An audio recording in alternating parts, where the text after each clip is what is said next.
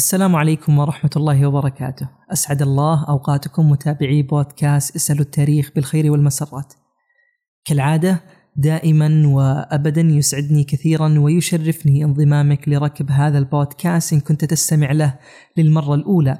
كما يسعدني كثيرا ويشرفني أيضا آه، تقييمك لهذا البودكاست وإبداء آرائك ومقترحاتك في خانة التعليقات أو, أو على إيميل البودكاست اللي تجده في وصف هذه الحلقة.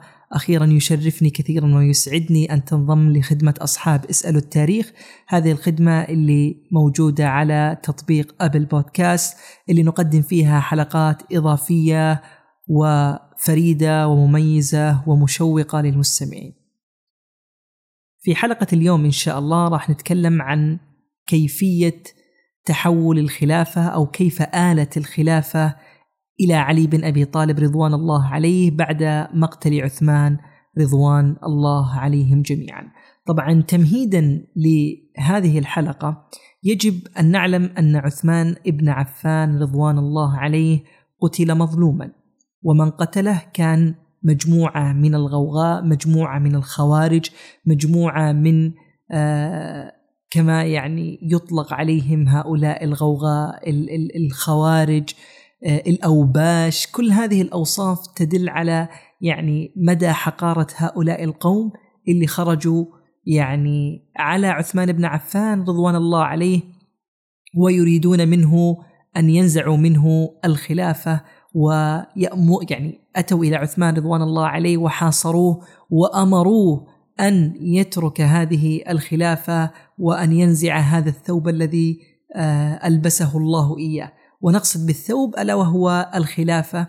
طبعا يعني آه في يعني للأمانة توطيد كثير ل لماذا بدأت هذه الغوغاء ولماذا خرج هؤلاء الخوارج وماذا ينقمون على عثمان. كل هذه أمور قد نفرد إن شاء الله لها حلقة يعني خاصة.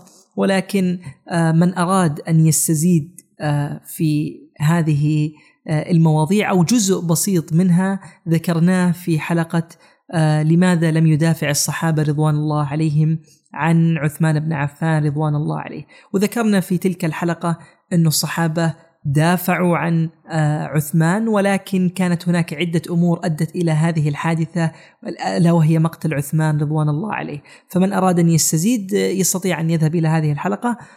أيضا إن أردتم أن نفرد حلقة كاملة عن يوم الدار ألا وهو اليوم الذي قتل فيه عثمان بن عفان رضوان الله عليه نستعرض فيها الأحداث والأسباب والمسببات اللي أدت إلى هذا الحدث الشنيع والمؤلم في التاريخ.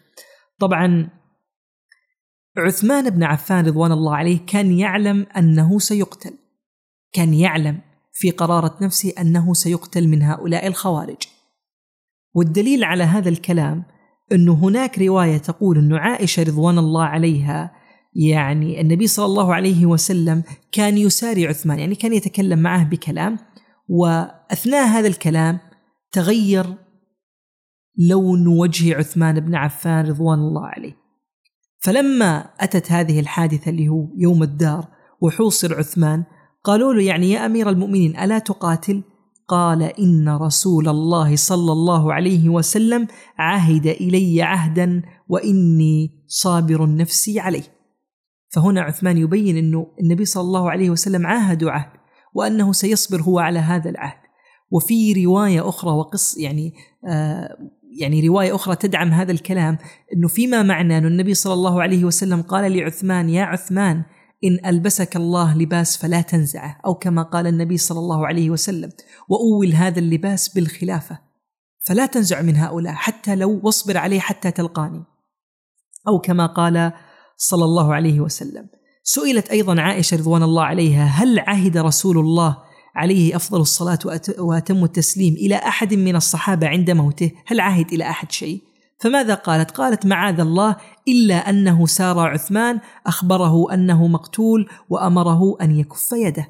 فعثمان كان يفعل هذا يعني اتباعا لوصيته وعهده من النبي صلى الله عليه وسلم وأيضا أنه كان لا يريد أن يريق دم أي أحد من هؤلاء وإلا كان عثمان يستطيع يعني ان ان ان أن يقاوم هؤلاء وأن يقاتلهم وهناك أدلة كثيرة على هذا الكلام ولكن ليس آه، المجال هنا أن نذكرها لأنه نريد آه، مثل ما ذكرنا أن نوطئ لكيف آلت الخلافة إلى علي بن أبي طالب رضوان الله عليه. طبعا قتل عثمان في آه، قيل يعني الثامن عشر من ذي من ذي الحجة قيل أنه كان يوم جمعة وقيل أنه يعني قتل رضوان الله عليه في العصر. طبعا دفن عثمان في البقيع بين العشاءين وقيل أنه كان يناهز عمر ذلك الوقت 82 سنة وقيل 86 سنة. أيا كانت يعني هذه الرواية فهو كان فوق السبعين وهو شيخ كبير يعني في ذلك الوقت. طبعا لما جاءوا يدفنون عثمان بن عفان رضوان الله عليه قيل أن نائلة زوجته خرجت وكانت يعني شقت جيبها وتصرخ وكان معهم سراج. فقال جبير بن مطعم أطفئ السراج لا يفطن بنا. فكان يفهم من هذا أنه الغوغاء ما زالت موجودة وكانوا لا يريدون أن يدفن عثمان بن عفان. فقال لها فقد رأيت الغوغاء. هذا كلام من؟ هذا كلام جبير بن مطعم لنائلة. ثم بعد ذلك انتهوا إلى البقيع وقيل إنه في خش آه، في خش كوكب. خش كوكب هذا قيل أنه بستان لرجل من الأنصار يقال له كوكب. خش معناها البستان وهي ملاصقة للبقيع لرجل من الأنصار يقال له كوكب. قيل أن عثمان بن عفان رضوان الله عليه شرى يعني هذا البستان من هذا الرجل وضمه إلى البقيع وهو أول من دفن فيه. وقيل يعني قول آخر غير ذلك. لكن اللي يهمنا أنه فعلا صلي على عثمان بن عفان وقيل أن من يعني صلى عليه هو جبير بن مطعم ومعه أو خلفه أبو جهم بن حذيفة ونيار بن مكرم ونائلة وأم البنين. وفي رواية أخرى لأنه علي رضوان الله عليه وجمع من الصحابة صلوا على عثمان ابن عفان آه، رضوان الله عليهم جميعا.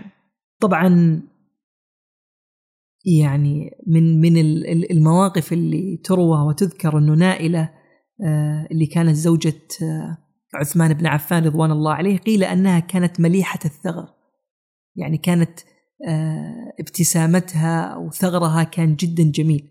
فقيل أنها بعد وفاة عثمان كسرت ثناياها وهما السنان الأماميان فقالت يعني والله لا يراها أحد بعد عثمان حتى انه قيل أن معاوية تقدم لخطبتها ولكنها أبت ورفضت. وبهذه التوطئة علمنا يعني كيف قتل عثمان بن عفان رضوان الله عليه وكيف أصبح يعني حال المسلمين والصحابة في ذلك الوقت طبعا بعد وفاته لا يوجد خليفة والأمور في المدينة يعني وضعها كان مختلف تماما جدا بهؤلاء الغوغائيين وهؤلاء الخوارج اللي قيل أن عددهم كأقل تقدير ألفان وكأعلى تقدير ستة آلاف وفي اختلافات كثيرة في أعدادهم لكن بحضورهم وبقلة من عدد من الصحابة فكانت المدينة وضعها مؤلم ووضعها يعني فيه هؤلاء رؤوس الفتنة والغوغاء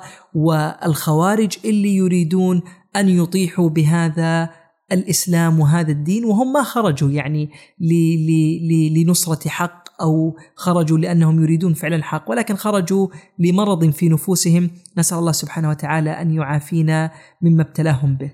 طبعا يجب أن نقف عند علي بن أبي طالب رضوان الله عليه وموقفه من مقتل عثمان، لأنه هذه النقطة في وجهة نظري جدا مهمة لأنه القارئ لكتب التاريخ مثل ما ذكرنا سابقا البداية والنهاية أو تاريخ الطبري أو الكامل لابن الأثير وغيرها من أمهات الكتب في التاريخ. سيجد هناك روايات كثيرة يظن صاحبها أنها روايات صحيحة أو قارئها أنها روايات صحيحة. ولكن هذه الروايات يرويها بعض من هم في قلوبهم مرض على صحابة رسول الله صلى الله عليه وسلم. فيظن أن الصحابة يعني يكرهون بعضهم أو يظن أنه والله فعلا هذه الأحداث حدثت ولكن كثير من هذه الروايات مكذوبة. بل العجيب أنه كثير من الناس يغفل أنه أصحاب هذه الكتب ذكروا في كتبهم أنهم يروون الروايات دون تحقق فهم لم يبحثوا عن أسانيد هذه الروايات ولم ينظروا هل هذه الروايات صحيحة أم روايات كاذبة. فهم كانوا يأخذون أشهر الروايات اللي في عصرهم بغض النظر عن صحتها من عدمها فلم يكونوا يبحثوا عن الصحة بقدر ما هم يروون هذه الروايات ومن أراد بعد ذلك أن يستند عليها فيجب أن يحقق في هذه الروايات، فللأسف كثير من هذه الروايات مكذوبة وتصور الصحابة رضوان الله عليهم بأبشع وأسوأ الصور اللي لا تليق بمقامهم رضوان الله عليهم جميعا هذا وهو شهد لهم النبي. يعني النبي شهد لعثمان بالجنة وشهد لعلي بالجنة وشهد لطلحة بالجنة وشهد للزبير بالجنة وشهد لسعد بن أبي وقاص بالجنة كل هؤلاء النبي شهد لهم بالجنة فكيف هذه الكتب تصورهم بهذا أو هذه الروايات إن صح التعبير تصورهم بهذا آه، التصور أو أو بهذه الصورة السيئة اللي لا تليق بهم رضوان الله عليهم جميعا. موقف علي كان يعني موقف المحب الصادق مع عثمان رضوان الله عليه. فعلي كان يدافع عن عثمان لما حوصر وقد يعني منع عثمان من الماء فأصر علي وأرسل يعني آه، خدمة حتى يدخل الماء إلى عثمان وقيل أنه بنفسه أدخل الماء وفي روايات أخرى يعني علي بن أبي طالب قال لعثمان أنه إن أردت نأتي ب يعني فوارس ونأتي بجند حتى يعني يقاتل هؤلاء فرفض عثمان بن عفان. وكانت هذه نظرة عثمان أنه يرفض القتال وكان يلح على كل من عنده من أبناء الصحابة اللي أرسلوهم. وهذه نقطة يعني يجب أن تعلم أنه علي بن أبي طالب أرسل ابنيه الحسن والحسين حتى يدافع عن عثمان والزبير أرسل ابنه عبد الله وكذلك طلحة وغيرهم أرسلوا أبنائهم فكل هؤلاء كانوا يدافعون عن عثمان وأولهم علي. فلو أن علي لم يرد أن يدافع عن عثمان ما كان أرسل ابنيه. بل أن عثمان بن عفان رضوان الله عليه كان يقول للحسن اذهب إلى أبيك ولا تقاتل. وكان يقول لكل من يقاتل ويدافع عن إن كنتم يعني آه، في بي في في في أعناقكم بيعة لي وترون أني أنا خليفتكم ولي كلمة عليكم فلتذهبوا ولا تقاتلوا. كان هذا قول عثمان. بل الأعجب من ذلك أنه كان يقول لعبيده ومواليه أنه من لم يرفع سيف ولم يقاتل فهو حر. كان يعتق رقابهم لأنهم لم يقاتلوا. وكان يقول الذي لن يقاتل سأعتق رقبته. فما أكثر من ذلك يعني بين أن عثمان كان يريد أن يحفظ دماء المسلمين ودماء الصحابة ولم يرد أن يعني تشيع الفتنة والغوغاء في المدينة. فكان هذا رأي عثمان بن عفان رضوان الله عليه. طبعا علي بن أبي طالب لما جاءه الخبر بمقتل عثمان غضب غضب شديد وذهب يعني ورأى عثمان ويعني صدم من هذه الحادثة وهذه الفاجعة. فلما خرج من من الباب يعني قال لأبنائه كيف قتل عثمان وأنتم على الباب؟ لأنه فعلا هم كانوا يدافعون عنه الباب لكن هناك من تسوروا ودخلوا على عثمان. فقال كيف يعني قتل وأنتم على الباب؟ فمن شدة غضبه يعني وحزنه لطم الحسن على وجهه. ويعني الحسن كان جرح وحمل مجروح من دفاعه عن عثمان بن عفان. وضرب على صدر الحسين وشتم ابن الزبير وابن طلحة وخرج وهو غضبان من ذلك المنزل وكان يقول تبا لكم سائر الدهر. اللهم إني أبرأ إليك من دمه.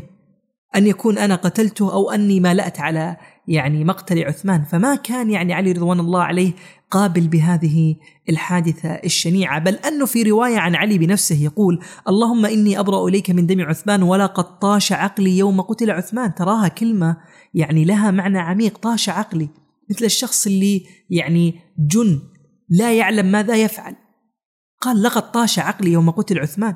وأنكرت نفسي وجاءوني للبيعة. فقلت والله إني لأستحي من الله أن أبايع قوما قتلوا رجلا قال فيه رسول الله ألا تستحي من ألا أستحي ممن تستحي منه الملائكة؟ ويقول علي وإني لأستحي من الله أن أبايع وعثمان قتيل على الأرض لم يدفن بعد. فانصرفوا. فلما دفن رجع الناس فسألوني البيعة. فقلت لهم اللهم إني مشفق مما أقدم عليه. ثم جاءت عزيمة فبايعت. فلقد قالوا يا أمير المؤمنين. يقول علي قالوا لي يا أمير المؤمنين فكأنما صدع قلبي كأنما قلبي شق تفطر تشقق من هول هذه الكلمة. فماذا قال علي؟ قال وقلت اللهم خذ مني لعثمان حتى ترضى. يعني هل في أكثر من هذا الكلام؟ يبين مدى محبة علي رضوان الله عليه ودفاعه عن عثمان بن عفان رضوان الله عليه وأنه لم يرضى بهذه الجريمة النكراء الشنعاء. طبعا كثير ما كان علي رضوان الله عليه يردد والله إني ما أعنت ولا رضيت ولا أمرت أن يقتل عثمان.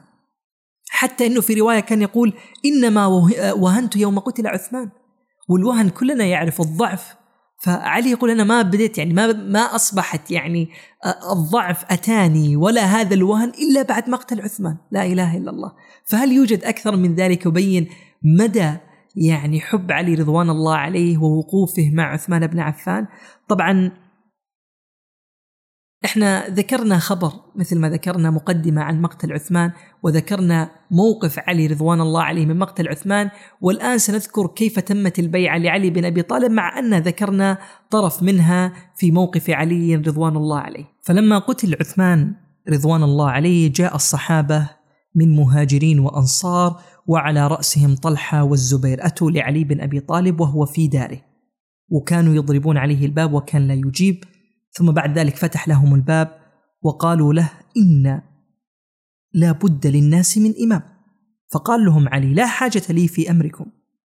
فمن اخترتم رضيت به. فكان علي لا يريدها. اللي تختارونه أنا راضي فيه.